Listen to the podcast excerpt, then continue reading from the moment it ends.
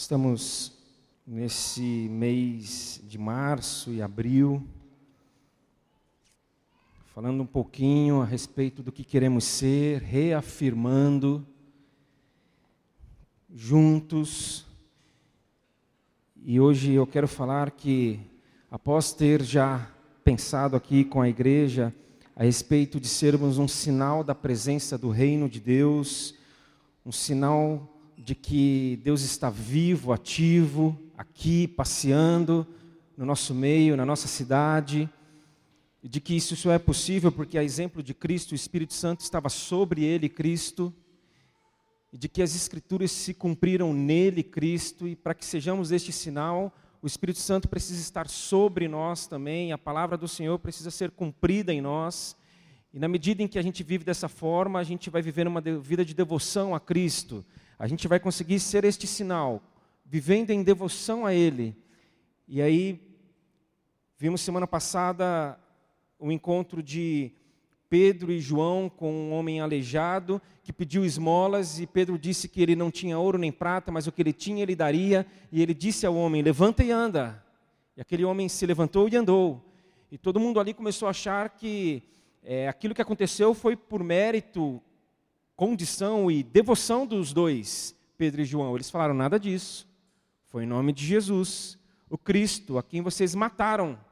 Mas Deus o ressuscitou dos mortos. E muita gente se aproximou.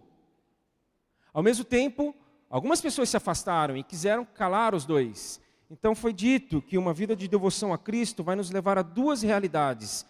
Primeira, de que por nossa causa, pessoas se aproximarão de Cristo. Por nossa vida de devoção a Cristo, de entrega a Ele, pessoas vão querer se entregar a Ele também. Mas ao mesmo tempo, por causa de Cristo nas nossas vidas, pessoas também vão querer se afastar de nós. Pessoas vão falar: não, vocês não, vocês vivem uma vida muito correta, muito direita, muito justa, digna e generosa. Nós não queremos isso. Então, caiam fora. E também para ser este sinal, nós precisamos viver uma vida de comunhão em comunidade. E para isso eu leio João 13, os 17 primeiros versículos do Evangelho de João, capítulo 13.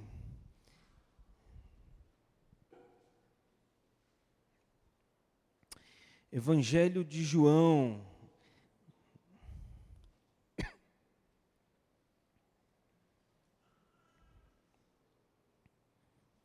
Nós lemos aqui antes da festa da Páscoa, Jesus sabia que havia chegado sua hora de deixar este mundo e voltar para o Pai. Ele tinha amado seus discípulos durante seu ministério na terra e os amou até o fim. Estava na hora do jantar e o diabo já havia instigado Judas, filho de Simão Iscariotes, a trair Jesus. Jesus sabia que o Pai lhe dera autoridade sobre todas as coisas e que viera de Deus e voltaria para Deus.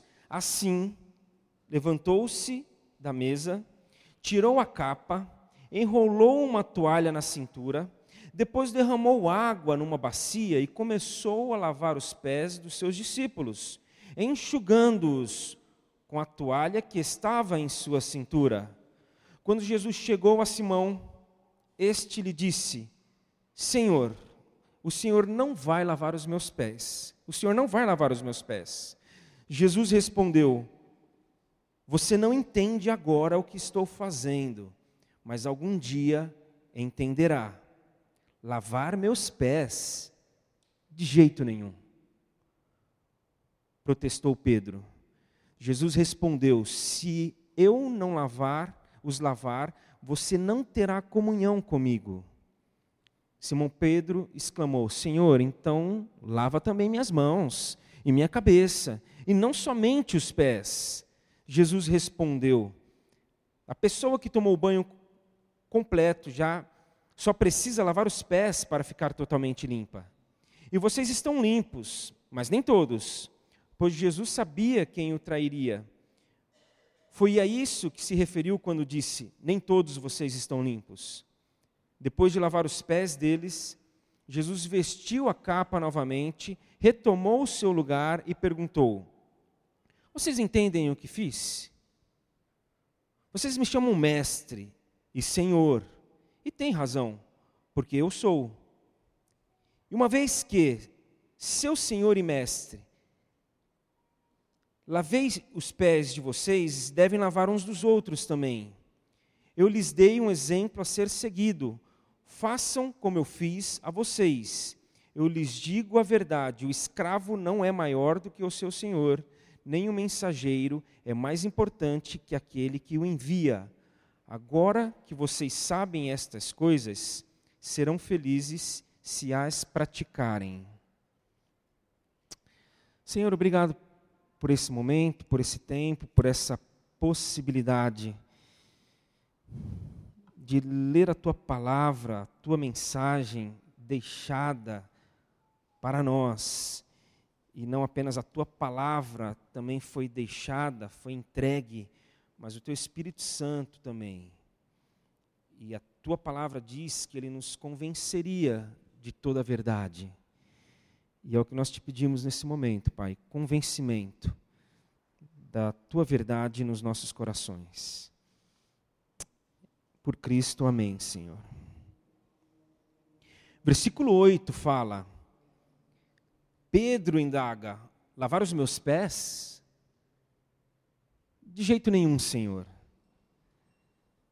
Aí Jesus responde: Se eu não lavar, você não terá comunhão comigo.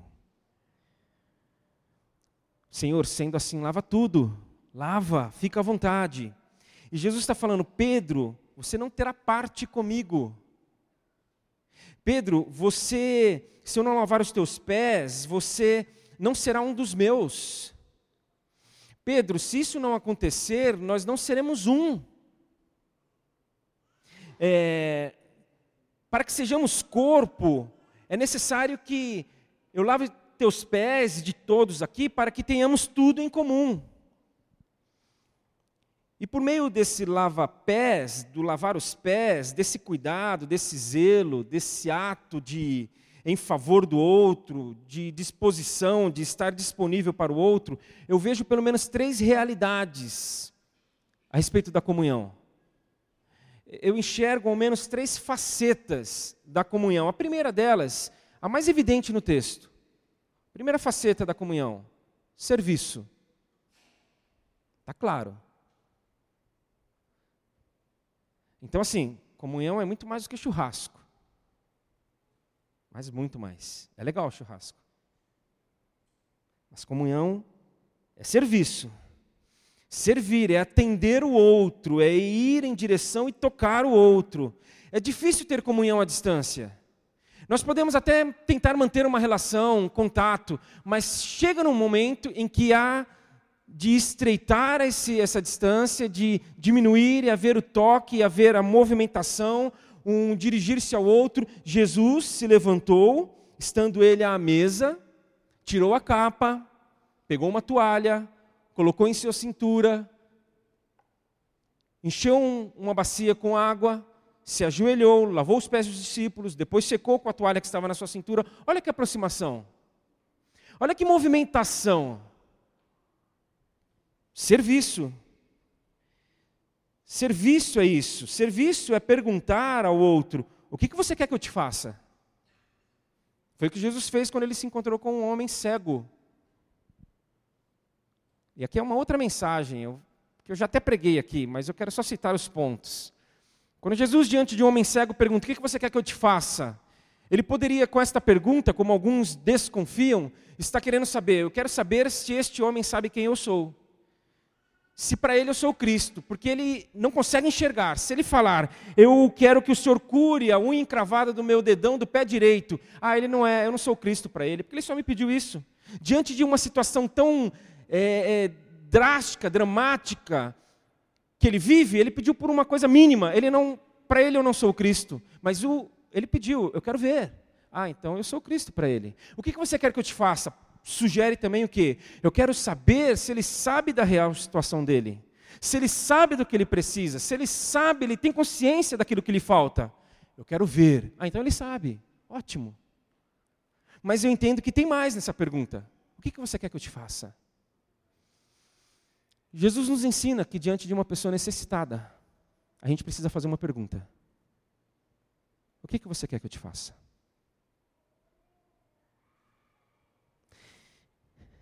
Mais do que o que, que você quer que eu te faça? O que, que você precisa? E se nós sabemos que a pessoa precisa, por que, que a gente não faz logo? A gente ainda pergunta. Eu não estou aqui defendendo e pregando de forma alguma a intromissão. Eu estou falando de disposição, de estarmos disponíveis. Estarmos quem? Todos. Temos aqui talvez 100, 110, 120 pessoas nesse, nesse salão. Todos nós, 120 pessoas aqui reunidas, que aqui se encontra, encontram disponíveis. Todos. Ninguém de fora. Jesus falou agora que vocês sabem estas coisas. Vocês quem? Todos. Aqui não está escrito agora, pastores, que vocês sabem agora, pastores, que o que eu fiz, façam. Não, todos. Não fique esperando. Não fique aguardando. Nós passamos dois meses no ano passado numa série cujo tema foi Uns aos Outros. Uma igreja que se autopastoreia. Uma igreja que cuida dela mesma, de dentro para fora. Aí, conversando com a minha mãe esses dias, ela contou uma história bem. Para o tempo antigo a gente pode falar pitoresca, mas para o tempo atual a gente pode falar bizarra até. Um dia meu pai, a saída do espaço lá da igreja, que ele pastoreava quando novo ainda, cumprimentando as pessoas, uma senhora foi cumprimentá-lo.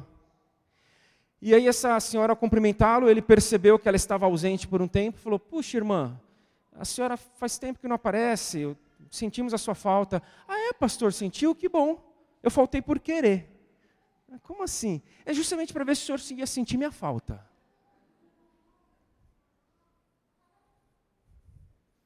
Todos. Todos, vamos todos nós cuidar de todos. Vamos todos nós servir a todos. Porque é o que o texto fala. Não só porque o texto fala, porque eu, eu vou dizer uma coisa: pastor erra também.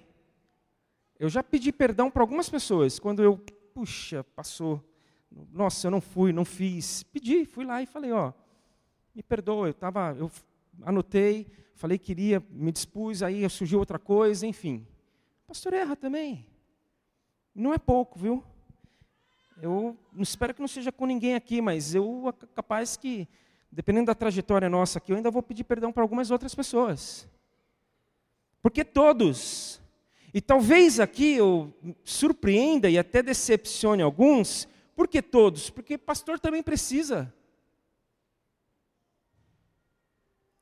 Pastor também precisa.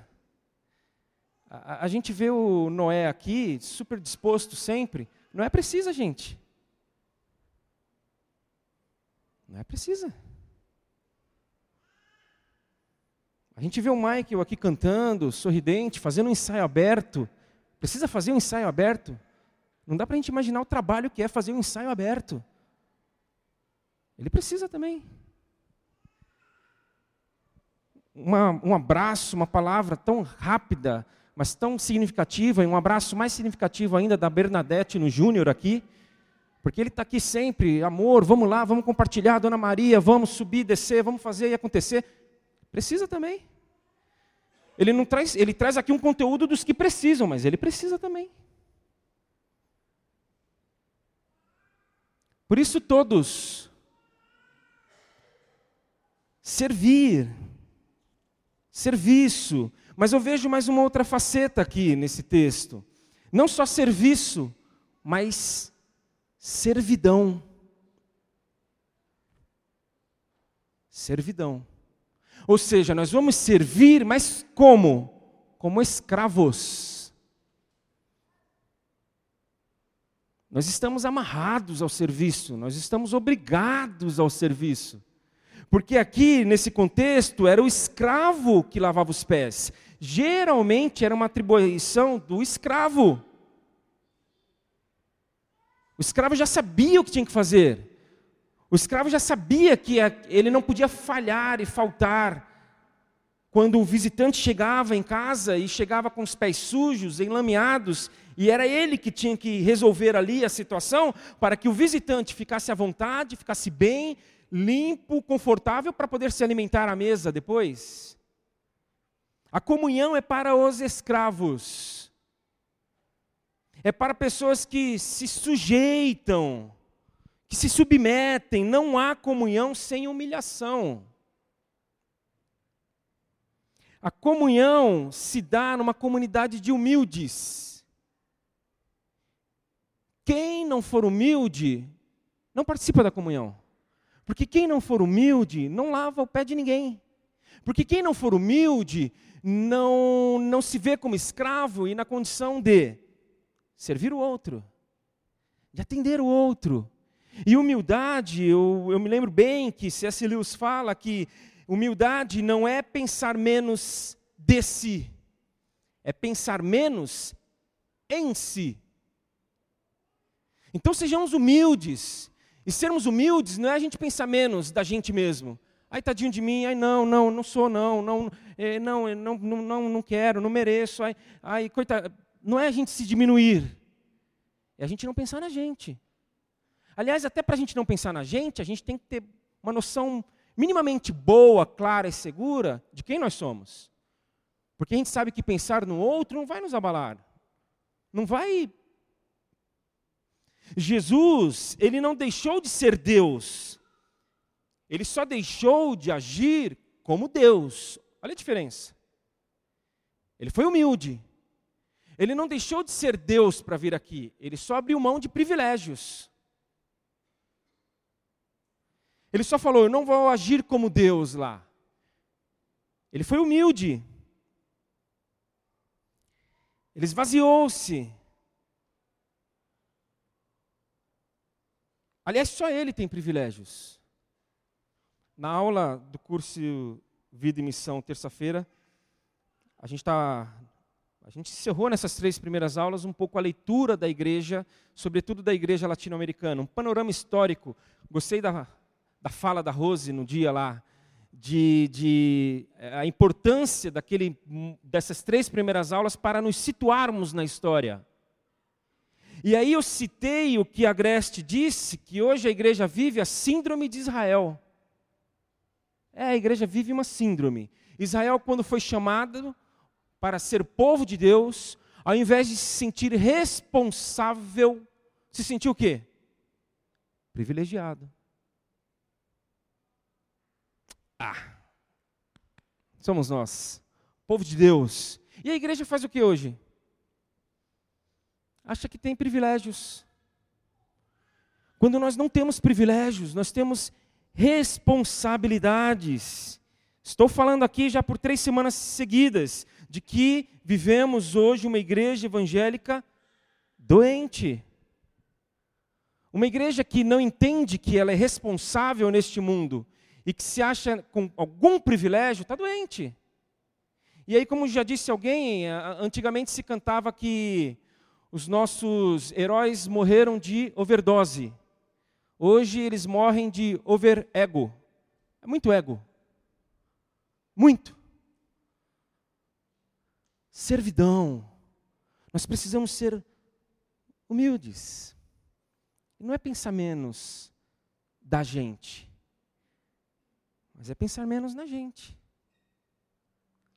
Mas aí tem uma terceira faceta que talvez seja a, a, a, se não a menos evidente, a que, é, a que é menos a gente olha. Serviço, servidão e sujeira. Sujeira. Talvez até por isso, só se nós formos escravos, é que nós vamos lidar com a sujeira. Porque se nós tivermos a opção, a gente não vai lidar.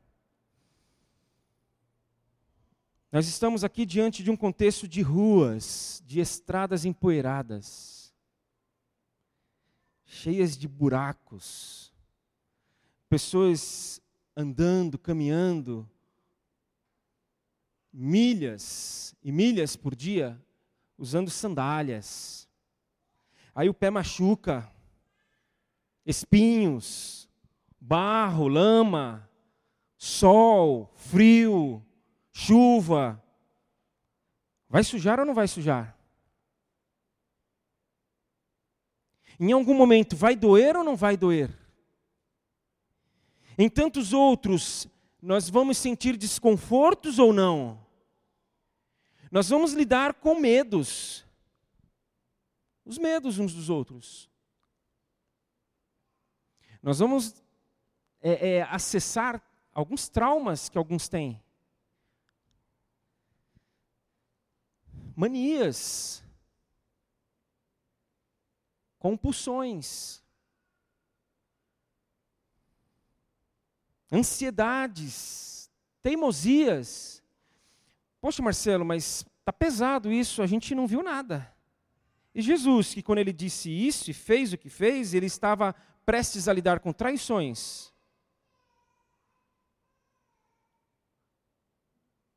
Com negações, gente negando ele. Com abandono. Seus discípulos abandonando ele. Olha quanta sujeira. Olha quanta coisa para ser lavada.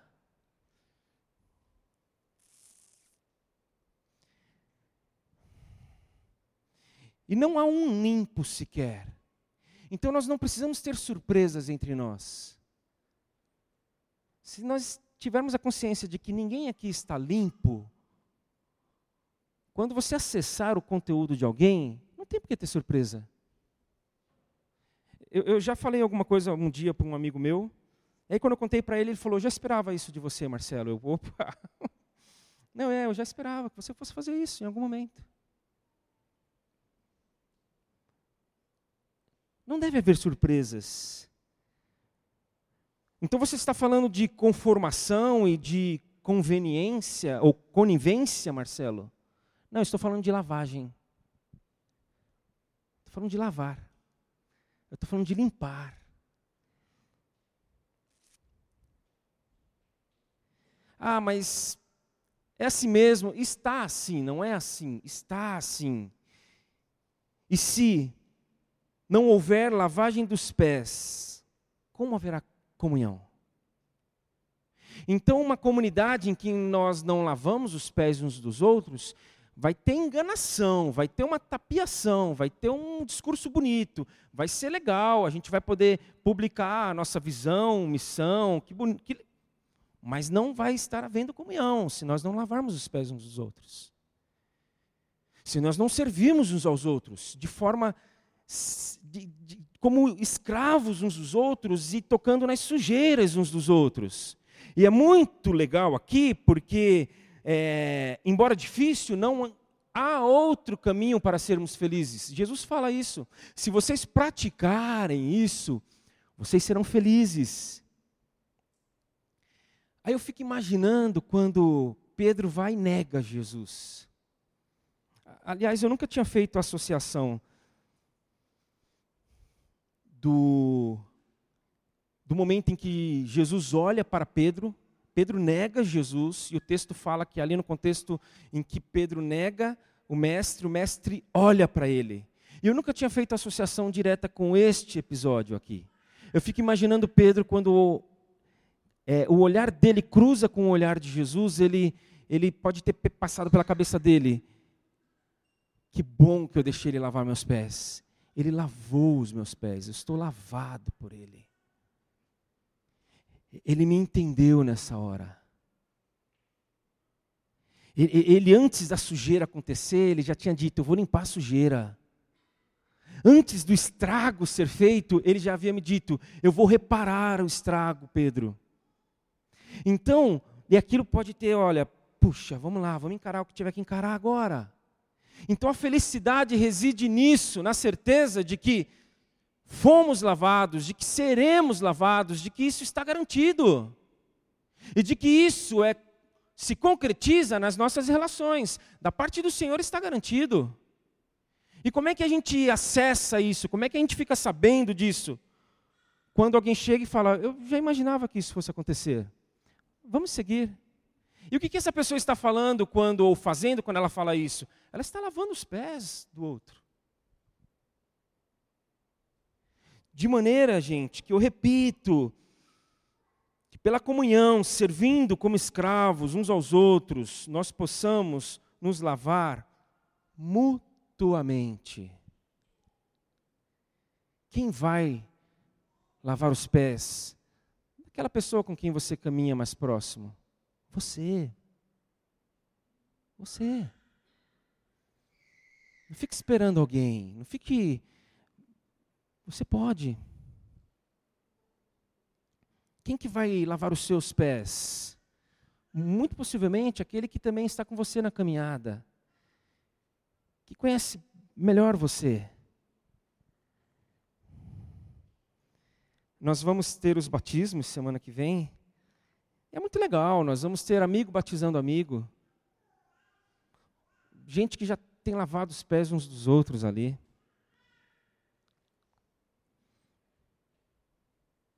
Nós vamos ter pai fazendo isso por filho, marido pela esposa e vice-versa. Gente que tem lavado os pés uns dos outros. E a comunhão só se dará quando isso acontecer. Quando chegarmos neste nível, nessa profundidade de mudança essencial e existencial nas nossas vidas, porque não é uma lavagem externa apenas, é interna, necessária para que haja comunhão e assim a gente sinalize: olha, o reino de Deus está presente. Porque essa gente toca na ferida umas das outras, na sujeira umas das outras e vai limpando e suja mais e limpa de novo. E suja mais um pouquinho e não para de limpar. E que assim seja, hoje, sempre, no nosso meio, para a glória do Senhor. E eu queria que nós orássemos agora, eu quero que nós oremos. E nós vamos fazer o seguinte, para esse momento de oração, eu queria que você pensasse se há algo muito específico que você precisa que seja lavado na e da sua vida. Pensa. Se você tiver algo muito específico, você não vai falar, fique muito tranquilo, não vai precisar falar. Mas eu queria convidar, olha, prestem atenção, por favor. O grupo aqui da esquerda, ó, esse bloco aqui meu da esquerda, tá? Esse aqui e o da direita. Se você tem algo Fique em pé, por favor. Só fique em pé. Ninguém precisa saber, mas se você tem algo, fique em pé. Para que a gente ore nesse momento? Pode ficar. Só esses dois grupos. Da esquerda aqui, desse bloco, e daquele lá. Se você aqui do meio e do fundo, agora, fique em pé, os das pontas. Agora, do meio e do fundo, se você tiver, eu vou te pedir uma coisa: se você também tiver algo, você vai se levantar e você vai se aproximar de alguém dos. vai para próximo de alguém dos outros grupos. Só vai orar junto. Assim, ó, abraçado, do lado, dá um tapa nas costas e fala: Deus te abençoe. Você não vai precisar falar, a pessoa também não, mas só esteja ao lado dessa pessoa nesse momento de oração. Se você tem alguma coisa também, eu te convido, vá, se levante e fique próximo de alguém que está em pé. Por favor, vamos lá.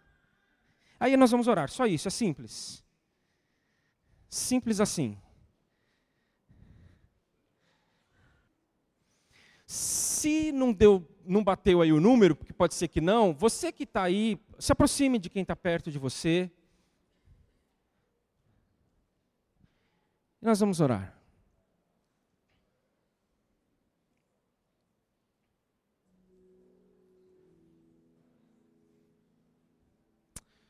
Ó oh, Senhor, muito obrigado.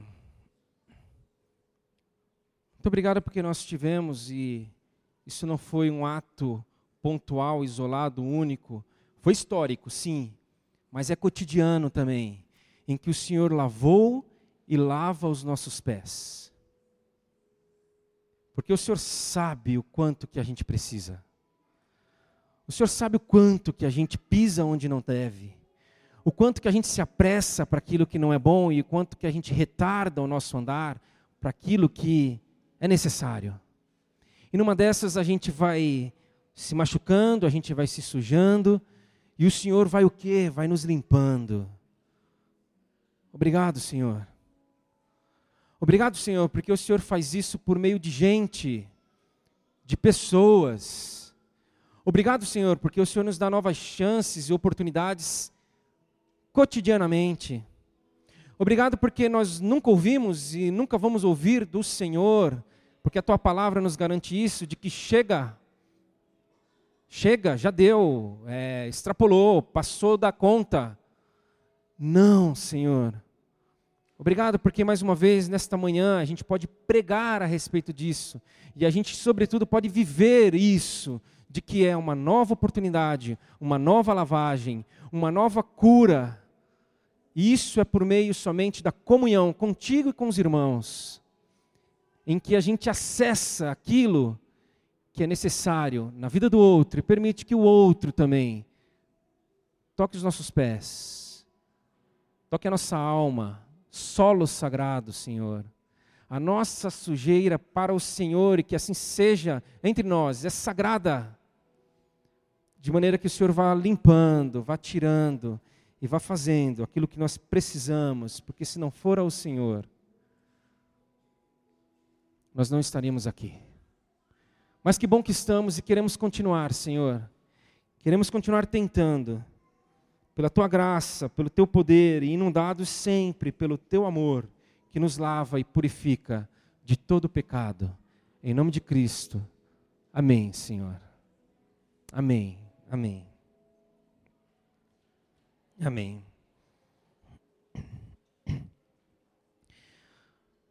Nossa, vocês estão melhores do que eu planejei, porque eu, essa oração eu ia fazer daqui só, e vocês começaram a orar aí entre vocês, foi maravilhoso, melhor ainda.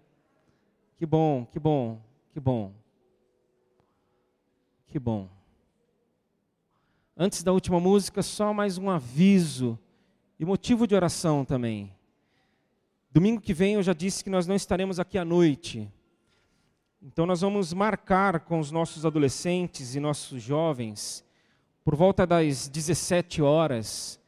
Poderia até ser mais tarde, mas a gente está querendo arrumar um lugar com piscina, inclusive. Então, por isso que a gente não quer deixar para mais tarde. Pegar um pouquinho do sol ainda. Então, a partir das 17 horas, nós vamos avisar onde.